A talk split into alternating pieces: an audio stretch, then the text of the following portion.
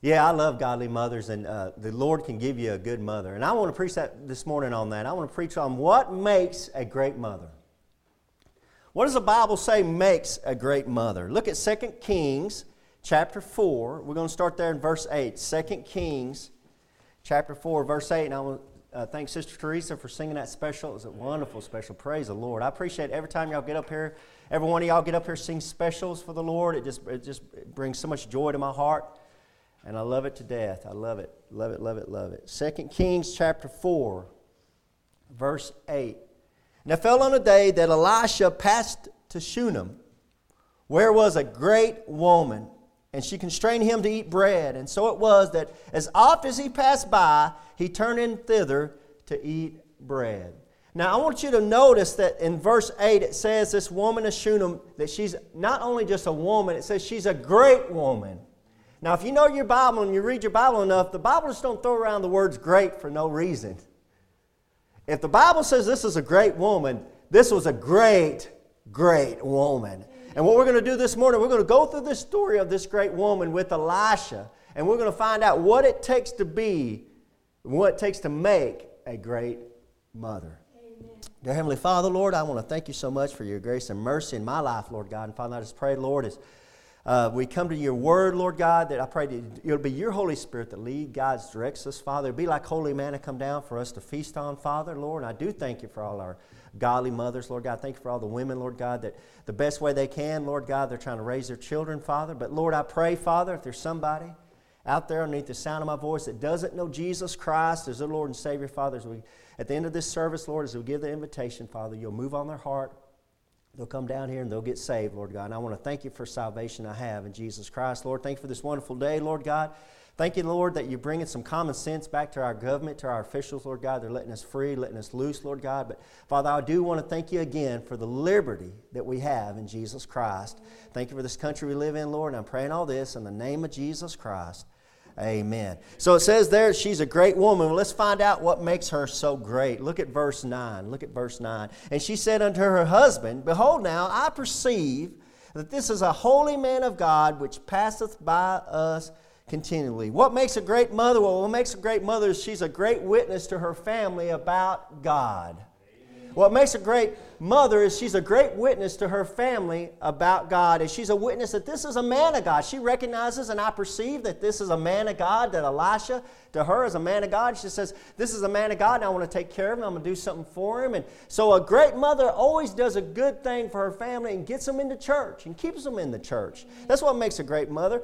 Uh, I've heard people say, and I know I say this all the time, but I say this all the time because people say this thing to me all the time. People say to me all the time, Well, I would go to church, but when I was being raised, I was made to go to church. And my answer to that, every time somebody says that to me, is yeah, you were made to brush your teeth, you were made to take a shower, you were made to clean your room, you were made to do the right things. So you're still brushing your teeth, I assume. You're still taking a shower, I assume. I assume that sometimes. You go into Walmart, some of these people, I assume you're still doing those things that are right, right? Okay, well, she raised you right. That's a good mother. She had you in church where you're supposed to be. So get back in church where you're supposed to be. That's a good mother. A good mother does that. I was reading a story about Dr. Morgan. Dr. Morgan had a great family. He had four sons. Dr. Morgan was a great preacher. His four sons were great preachers. The whole family was full of preachers. They had this big uh, family reunion. They're all around, and one of the family come over there and he looked at Dr. Morgan. He looked at his four sons, and he turned around and he said, "Who's the greatest preacher?" And without missing a beat, one of them turned and said, The mother. yeah, I've been around some families like that. Yeah, the mother. That's a blessing. That's a blessing. We need better mothers like that. And that's the way this woman here is. She's a great woman because she's a great witness to her family about God. Look at verse 10. Let us make a little chamber, she says to her husband. Let us make a little chamber. I pray thee on the wall, and let us set for him there a bed and a table and a stool and a candlestick, and it shall be when he cometh to us that he shall turn in thither. It's called a prophet's chamber. Today we call it a prophet's chamber. A lot of missionaries that come through this church, they'll call me up and they'll say, Do you have a prophet's chamber? And I say, No, we don't have a prophet's chamber. But you're more welcome to stay down at the ranch or whatever. So what this is, what is set up is you got a preacher coming in on a circuit, a circuit riding preacher, a missionary coming in. You set up a room or a little house to where they can come in and they can stay, and it's just for them to stay for a little while and they, when they're passing through. That's what she wanted to do. So what makes a great mother? A great mother has kindness and hospitality. Amen.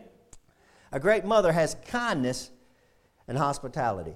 A mother, a great godly mother, is a living example of our Lord and Savior, Jesus Christ. Amen.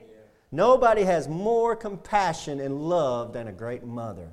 Nobody had more compassionate and love than our Lord and Savior, Jesus Christ. One of the amazing things about our Lord and Savior, Jesus Christ, is whenever you read the stories about Him and the disciples, and be out there and there'd be 4,000 people with them, it wasn't that the, the disciples came and told Jesus, hey, tell them to leave.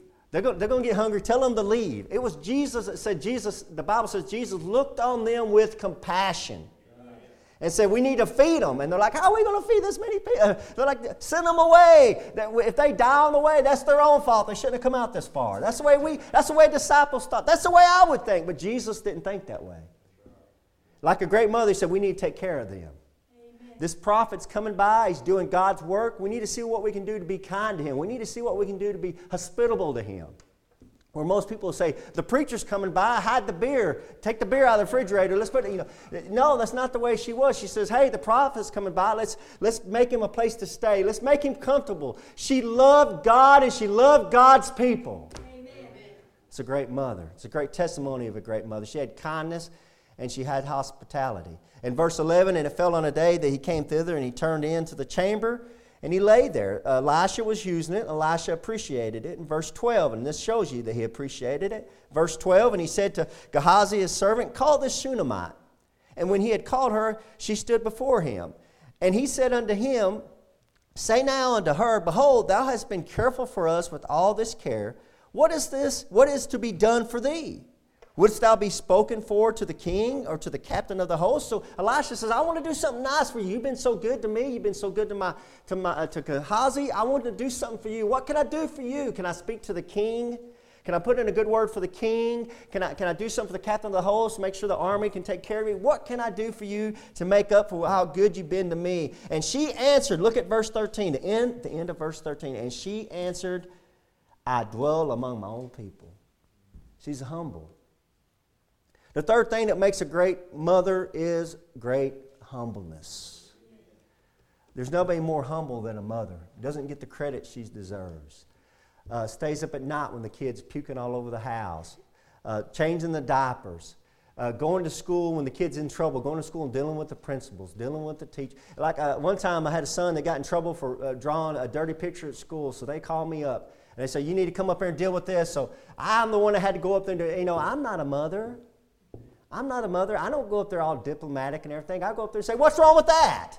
He's just a kid. I mean, come on. What, everybody's doing that. There's nothing wrong. You know, I'm not a good mother. I mean, a good mother would have went up there and would have handled things appropriately, would have showed humbleness and everything. I'm up there ready to fight the principal over something, something stupid done, you know. That's the way a dad thinks. A mother doesn't have that. A, a mother has incredible humbleness. That's what makes a great mother, is incredible hum- humbleness that she showed.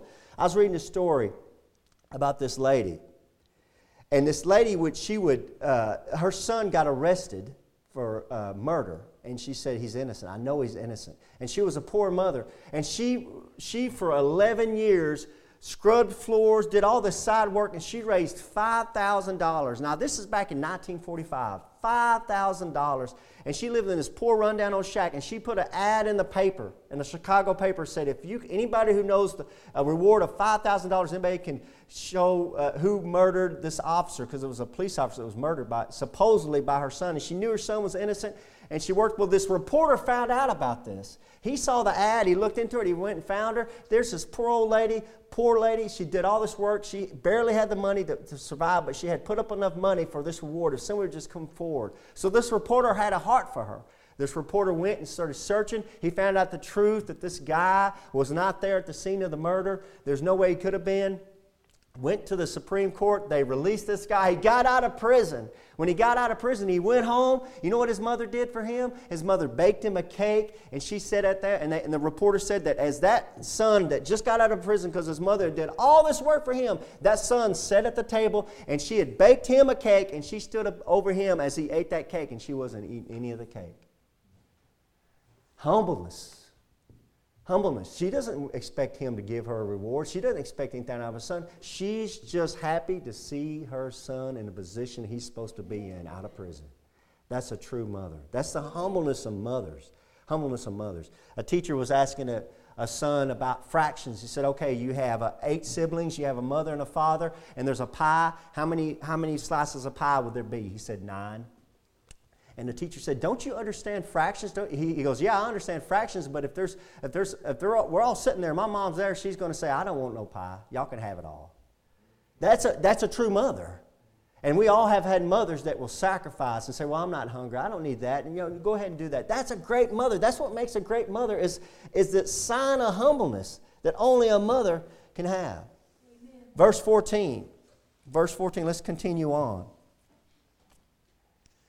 A great mother never expects anything in return. Verse 14, and he said, Where, What then is to be done for her?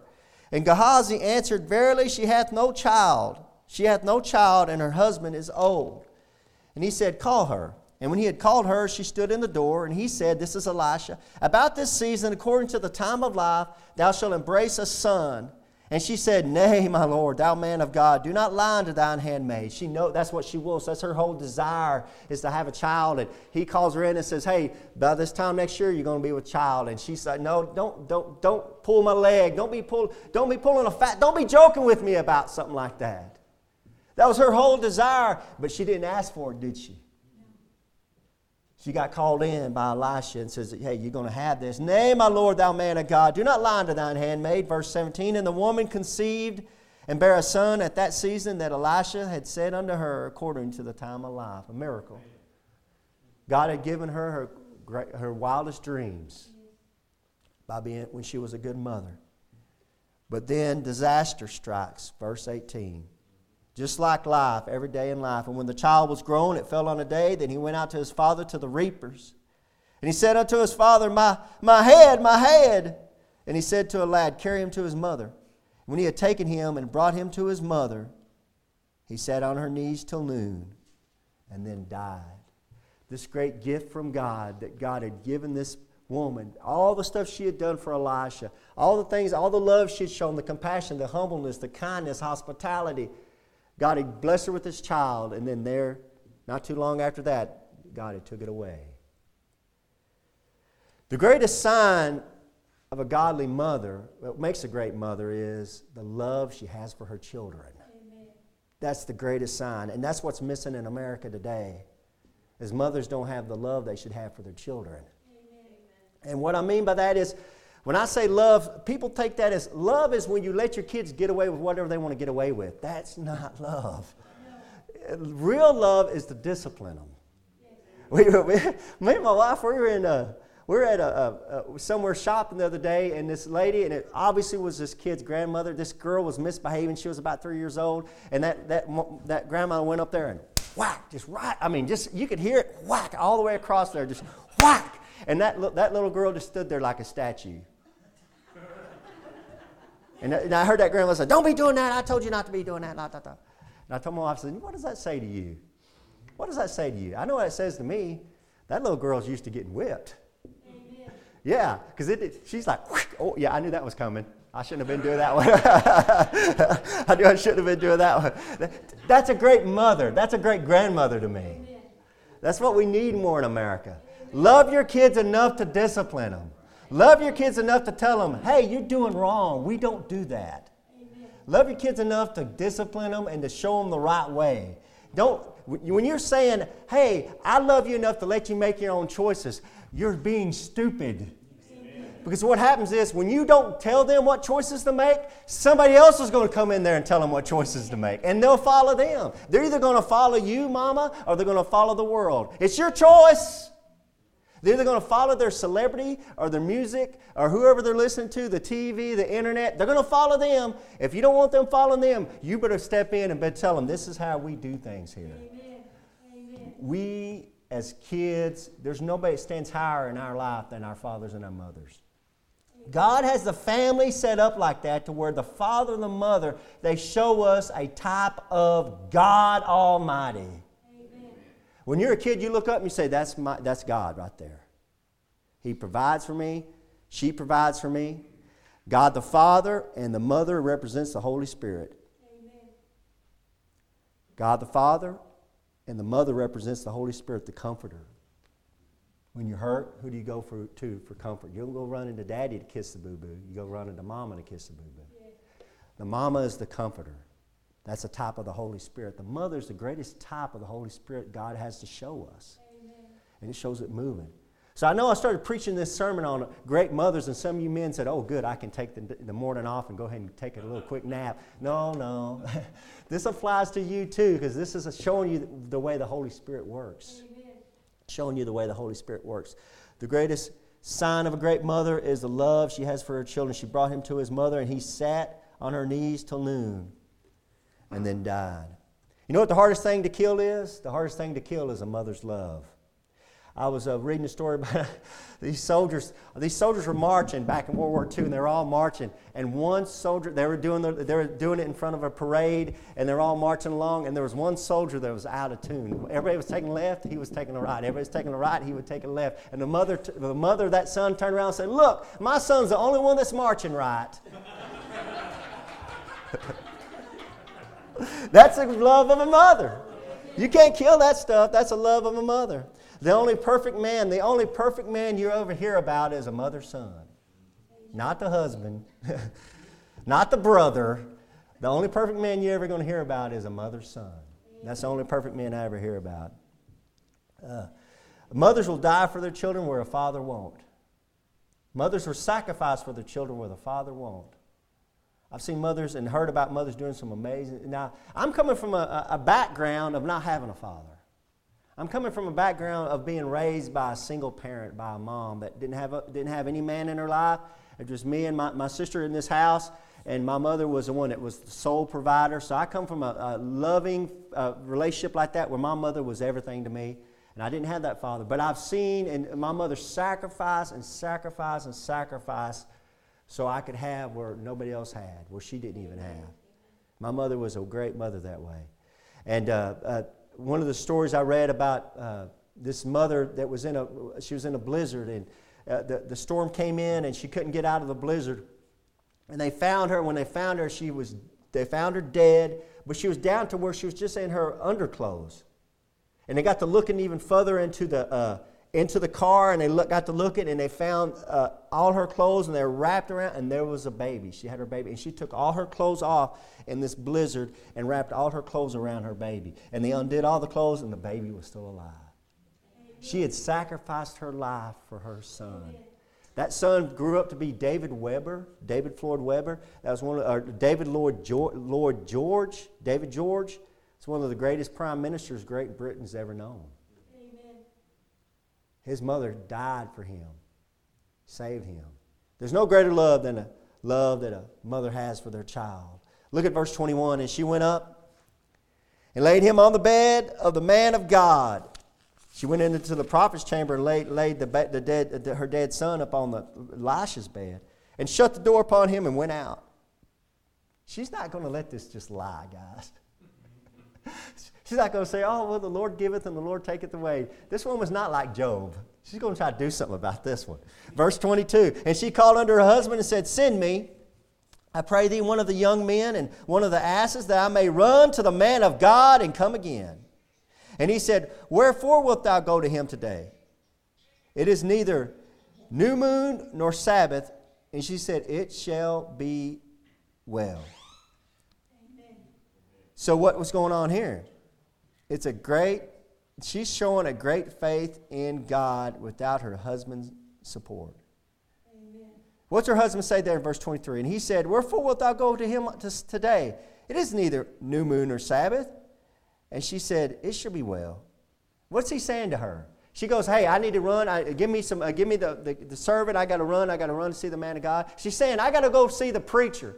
And the husband says, Why are you going to see the preacher? It's not Sunday. what are you doing?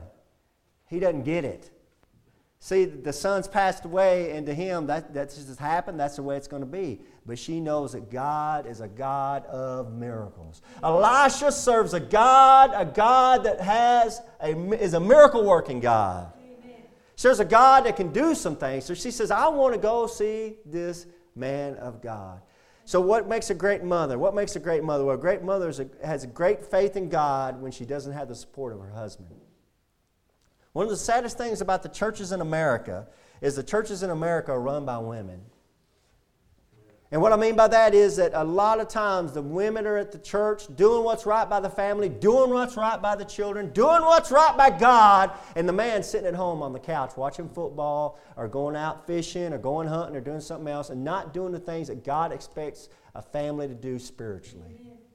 And the mother has to take in the load. That's this, that's this great woman right here. Now you're starting to see why the Bible called her a great woman. Because she's doing things when she doesn't have any support of her husband. I don't want y'all to raise your hands, but how many of in, in here in, of us are saved because we have a mother that took us to church? Amen. That's me. I'm saved because I have a mother that took me to church. Amen. I didn't have a dad that took me to church. I didn't even have a dad. Think about this. Think about how important your mother was in your spiritual walk and your spiritual uh, enlightenment to come to Jesus Christ. That's this woman here. That's this great woman, Ashuna. Most of us, without our mother taking us to church, we would have no salvation in Jesus Christ. The saddest thing I meet is when I meet somebody whose parents didn't take them to church. So we didn't ever go to church. Most of those people are atheists. Because if the parents don't care, the kids are not going to care. Amen. It just works that way. Verse 24. Then she saddled an ass and said to her servant, Drive, go forward, slack not thy riding for me, except I bid thee. Man, she's determined. So let's get going, guys. Let's go. Whip the horse both sides. Let's get this thing a rolling. Let's go. Great determination. What makes a great mother? Here's another sign. Here's another sign. What makes a great mother is great determination that a mother has. A mother never gives up. I told you the story of the woman for 11 years was working herself to the bones so she can get the money to put up a reward. That's determination. That's determination. I read of a story of a woman. She was walking out of the police station in Boston and she fell down the steps and hit her head. They took her to the hospital. It was an older lady and they said, She's not going to make it. I don't think she's going to make it.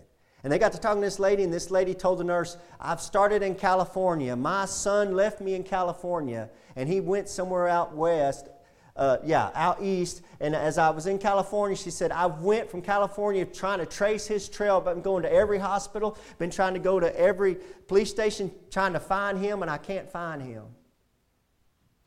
And as it got to be pretty obvious that she wasn't going to live, the nurse says, Is there anything you want me to do? Is anything you need? She goes, I want you to, if my son shows up in this hospital, I want you to tell him there's been two people looking for him. That we've been looking for him and we've been searching for him. And the nurse went down and says, Who are the two people? She goes, Tell him I've been looking for him and God has been looking for him. The prayers of a mother, you can't outrun them. Man, when mom starts praying for you, you're in some big, big trouble. it's like, hey, brother Keegan, will you pray for me? No, if you, if I'm, eh, you know, eh, I can pray and pray and pray, but when a mother gets serious and a mother says, you know what, I want something done about my son, it's amazing to see God's hand move. Amen. It's amazing to see God's hand move. You, you can't, don't get in a mother's way. You don't get, you don't get between a bear and her whelps. You don't get between a mother and her child. You don't, know, you don't know how many times I've been in Walmart where I've seen some little kid acting like a monster. I just want to pull my belt off and whip that little kid, you know? And they'd arrest me, and you know it'd be all over the papers. Preacher violently assaults little child. You know they'd have it all up there. I had that dumb look on my face and everything. You know they'd get after me. But you know how many times I want to do that? You know there, there's a, I would never ever do that. I don't want I don't want some mama getting after me. I don't want some mama coming after me. Look at verse 25. Let's see what happens here. So she went and came into the man of God to Mount Carmel, and it came to pass when the man of God saw her far off that he said unto Gehazi his servant, Behold, yonder is that Shunammite, Run now, I pray thee, to meet her, and say unto her, Is it well with thee? Is it well with thy husband? Is it well with the child? And she answered, It is well. Huh. Gehazi. Gehazi. Elisha says, Gehazi, go find out what she needs. I can see her coming up. Something's wrong. You can tell the way she's coming. Something's not right. Go ask if everything's all right. So Gehazi runs over there and runs up to the woman and says uh, to the Shunammite, says, Is everything okay? She says, Yeah, everything's all right. Verse 27. And when she came to the man of God to the hill, she caught him by the feet. But Gehazi came near to thrust her away. And the man of God said, Let her alone, for her soul is vexed within her, and the Lord hath hid it from me, and hath not told me. See, the Lord's not even telling Elisha what's going on. But what I want to point out to you is this is something very special going on here with this great woman, this great mother. She has something that a lot of mothers have, especially uh, born again believing mothers have, that we should never forget. She has a very special discernment, a spiritual discernment. And what makes a great mother, she has great spiritual discernment. Amen. She runs up trying to get to Elisha. And here comes Gehazi. All she had to say is, My son is dead. I need some help. Go tell Elisha. But she just tells Gehazi, uh, No, this ain't, this ain't the one. Now, if you know your Bible, who's Gehazi? Now, Gehazi's the servant that whenever uh, God healed up Naaman, Naaman had to go dump it seven times in the river, and he was a leper. And Naaman came up the seventh time, and he was cleansed and praised the Lord. And, he, and Naaman goes back to Elisha and says, Hey, let me give you some gold, let me give you some silver, let me give you some, let me give you something for what you did. And Elisha says, I don't want none of your stuff, just go. And remember, Naaman left, and about halfway there, here comes Gehazi and says, Hey, my master changed his mind. He said he'll take some of that silver and he'll take some of that gold. And then the Naaman gave that silver and gold to Gehazi. Gehazi came back and Elisha said, Where you been? He said, I haven't been anywhere. He said, Yeah, you have. You went and got that gold. And then Gehazi got the leprosy. So the Bible shows us later on that Gehazi, this servant, has got something covetous. Something's wrong with Gehazi. Something's not spiritually right with Gehazi. So when this woman, this great woman with this great spiritual discernment comes across Gehazi, she says, This ain't a man of God. And she's going to keep on going. It's a great testimony to this woman. It's a great testimony to born again believing mothers. Sometimes mothers, y'all have that sixth sense. Y'all keep up with that sixth sense. I don't know how many times, you know, I've been at, a, you go to a park or something like that, and the mother said, I don't, I don't like that guy being around my kids. I, I have a weird feeling. That's, that, that, God gave you that. Because those guys are like, what are you talking about? You know, if, my wife ever gets a weird feeling about somebody, that's, that, that's who I'm listening to. You got that, that spiritual discernment, that spiritual attunement that comes from a great mother. A great mother has that. And she sensed that. And she just pushed old Gehazi to the side. She said, everything's all right. She didn't want to talk to Gehazi. She runs to Elisha and she falls down at Elisha's feet. Let her alone, for her soul is vexed within her. Verse 28. Then she said, Did I desire a son of my Lord? Did I not say, Do not deceive me? She's calling him out. She's saying, Hey, I didn't ask for this. I didn't ask for this son. Did I not tell you not to be pulling a joke on me? She's calling him out. She's calling out Elisha. Woo! I wouldn't want to be Elisha right there. Did Elisha kill her son? No. God did. Amen. God killed, God took her son. Amen? Amen? That's the hardest part about being a pastor, being a minister, is when somebody, the Lord does something uh, that somebody doesn't like, come up there, why did God do that? I'm not God. I don't know why God did that. Let's pray about it, you know. But they want you like, like you answer for me. You answer to me. I, I can't answer. That's God. Amen. Pray to God. Ask God. For, plead to God. There's no mediator between you and God. Go to Jesus Christ. Amen. Go to Jesus Christ. All right. Verse 29. Then, then he said to Gehazi, Gird up thy loins, and take my staff in thine hand, and go thy way. If thou meet my, any man, salute him not, and if any salute thee, answer him not again. And lay my stuff upon the, my staff upon the face of the child. And the mother of the child said, As the Lord liveth, and as thy soul liveth, I will not leave thee. And he arose and followed her. See, she could have ran off with Gehazi back to the house where the child was laying on Elisha's bed, but she didn't do it, did she? She didn't follow Gehazi. She says, You know what? Gehazi can go that way. Elisha, you're a man of God. I'm staying here with you. Amen. She's got that spiritual discernment. Verse 31. And Gehazi passed on before them and laid the staff upon the face of the child, but there was neither voice nor hearing. Wherefore he went again to meet him and told him, saying, The child is not awake. Gehazi couldn't do it. Something's not right with Gehazi, and the mother knows it. A great mother has that spiritual discernment. And when Gehazi shows up, he's trying to do everything that Elisha says, it don't work. It's not working. Verse 32 And when Elisha was come into the house, behold, the child was dead and laid upon his bed. And he went in therefore and shut the door upon them twain, Elisha and the, and the boy, and prayed unto the Lord.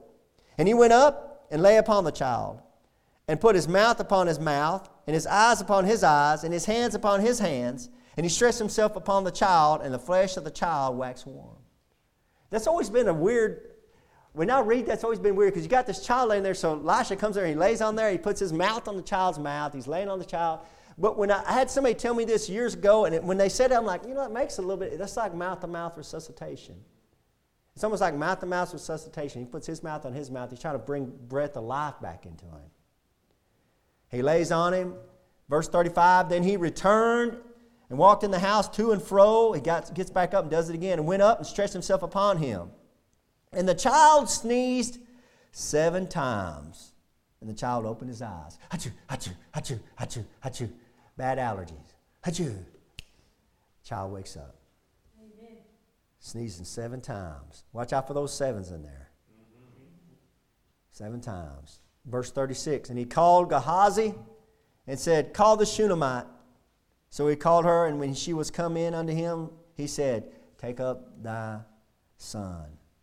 Take up thy son. Verse 37. Then she went in and fell at his feet, at Elisha's feet, and bowed herself to the ground, and took up her son and went out. Amen. What I love about that story there is it says that she fell at his feet. The greatest, what makes a great mother is her thankfulness to the Lord Jesus Christ. Amen. What, breaks a, what makes a mother decide to go to church, take her kids to church? It's not, this, not just because she thinks it's a, that's, that, that's the right thing to do. A, a, lot of dads feel that way. A lot of men feel that way. A lot of men think, yeah, you know, I should probably be in church. But with a great mother comes great thankfulness. Amen. And she's thankful to Elijah, and she jumps down, she comes down, she falls down at his feet, she bows herself to the ground, that shows complete that, com- that complete and total humbleness I was talking about. And she thanks him. And took up her son and went out. When you look at the story in the life of our Lord and Savior Jesus Christ, there's lots of great things done for Jesus Christ, but nothing like what was done by the women that followed Jesus Christ. Amen. Nothing like what was done by the women that followed Jesus Christ. The mothers that were forgiven they were so thankful. They'd come in with some of the most expensive perfume you could buy, and they'd take their, they'd take their hair and they'd get down at his feet and they'd rub his feet with their hair. Now, this is back in the days when they walked around and there was camel manure everywhere, and they'd take their hair and they'd rub his feet and they'd just love and kiss his feet, and they'd just love all over Jesus Christ. That great thankfulness that only a mother can have. Thankful enough to say, you know what? I'm so thankful for Jesus Christ for saving me. I'm going to make sure I'm in church every time the doors are open. Amen. I'm so thankful that I'm going to make sure my kids are raised in a godly home. I'm going to be raised right. And if my kids go astray, my kid runs off and starts doing things he's not supposed to do, I'm going to hound them. I'm going to be on them like a rooster on a June bug. I'm never going to let them go. I'm going to. That's a great mother. Amen. That's a great mother. So let me close by saying this. Maybe you didn't have a great mother. Because I know for a fact some of us in here, in this room right here, they've told me I didn't have a great mother. Maybe you didn't have a great mother. But that's what makes Jesus Christ so great. Is that if you don't have a great mother, you didn't have a mother that was compassionate, you didn't have a mother that was kind, you didn't have a mother that was loving, you're going to find all that in our Lord and Savior, Jesus Christ. Amen. Do you need a comforter? Need something to comfort you? Are you in the world, this world we're living in? There's no comfort in this world. The world don't give you any comfort. The world don't give you any peace. You'll find that in Jesus Christ. When you receive Jesus Christ, your Lord and Savior, you take Jesus Christ, your Lord and Savior, the Holy Spirit's going to come in. He's going to start living in you. And what the Bible calls it, Jesus Christ calls that, the Holy Spirit calls it the great comforter. Amen. That's the greatest type of a mother. And like I said, when you get hurt, when life brings those storms in your life and you're hurt and you're brokenhearted, maybe you're physically hurt, maybe you're emotionally hurt. That's the worst kind of hurt is the emotional hurt. And you need somewhere to run, you need somewhere to crawl, you want to crawl up into somebody's lap. Like what this little child did. Crawl up into somebody's lap. You want to crawl up into mom's lap and just be comforted and held and hugged and loved on. That's the Holy Spirit. Amen. That's what you get in Jesus Christ. I remember when I was a young man, I was about eight years old, I came into the house and all my family was around. And they brought me into the living room. And they said, Keegan, I got some bad news for you. And I was just like, I was eight years old. Uh, I didn't know what to say. And they said, Your dad's been murdered. Your dad's been murdered. And I remember as a young boy, my, my Aunt Dorothy was there. And I just crawled up in her lap. And I just cried and cried and cried as she comforted me as a young boy.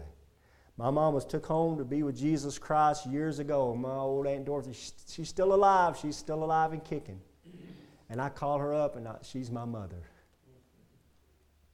You know why? Because she showed me love and compassion. Amen. I crawled up in her lap. I'll never forget that. And she just loved on me and loved on me. And when I received Jesus Christ as my Lord and Savior, that's all He's did for me these last 20 something years. Jesus Christ has put up with me and put up with me and put up with me. And when I come back to Him and say, Hey, Lord, I'm sorry, I shouldn't have done that, He just puts me, puts me into His loving arms and just loves on me and loves on me. Man, I thank the Lord for mothers. But I thank the Lord more importantly for what I have in Jesus Christ. Amen. Heavenly Father, Lord, I thank you, Father. Thank you for your love and mercy in my life. Thank you for your grace. Lord, thank you for the salvation I have in Jesus Christ. Lord, maybe there's somebody out there this morning, Father, they're, they're not being a good mother. Maybe they think about it, Lord, and they think, you know, I could be a better mother. And Lord, I pray, Father, you give them the strength, Lord God, to do what they need to do.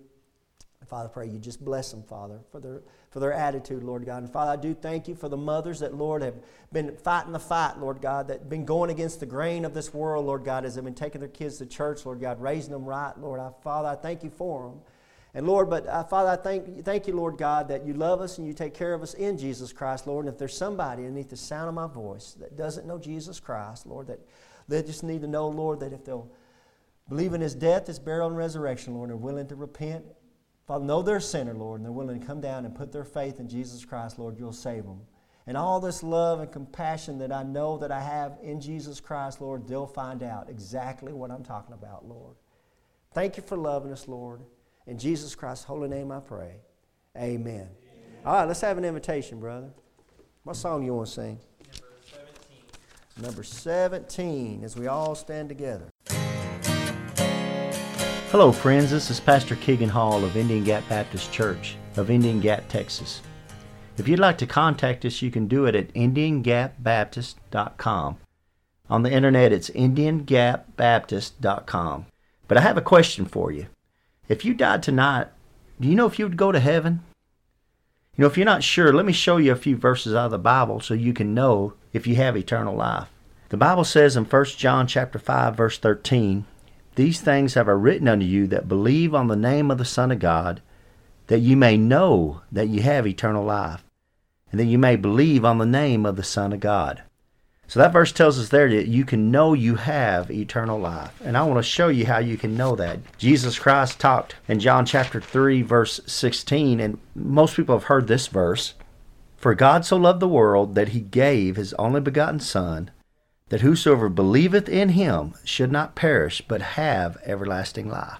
That's an amazing verse, of course, talking about how God gave Jesus Christ as a gift to the world. But verse 17 and 18, he went on to say something interesting. For God sent not his Son into the world to condemn the world, but that the world through him might be saved. So the whole reason Jesus Christ came into this world was to save you and to save me and you. But in verse 18, he says something that's amazing. He says that he that believeth on him is not condemned. He's stressing a faith. It's putting your faith into Jesus Christ. But he says there in verse 18, But he that believeth not is condemned already, because he hath not believed in the name of the only begotten Son of God. So he says you're condemned already if you haven't believed in Jesus Christ. It's not like you're going to go to heaven and you're going to stand before God and you're going to have God put your good deeds on the scale and your bad deeds on, on the other side of the scale and He's going to weigh it. And if you've been a good enough person down on this earth, that He'll let you into heaven. It doesn't work that way. Jesus Christ is real explicit here to say that you're condemned already. You need a Savior right now.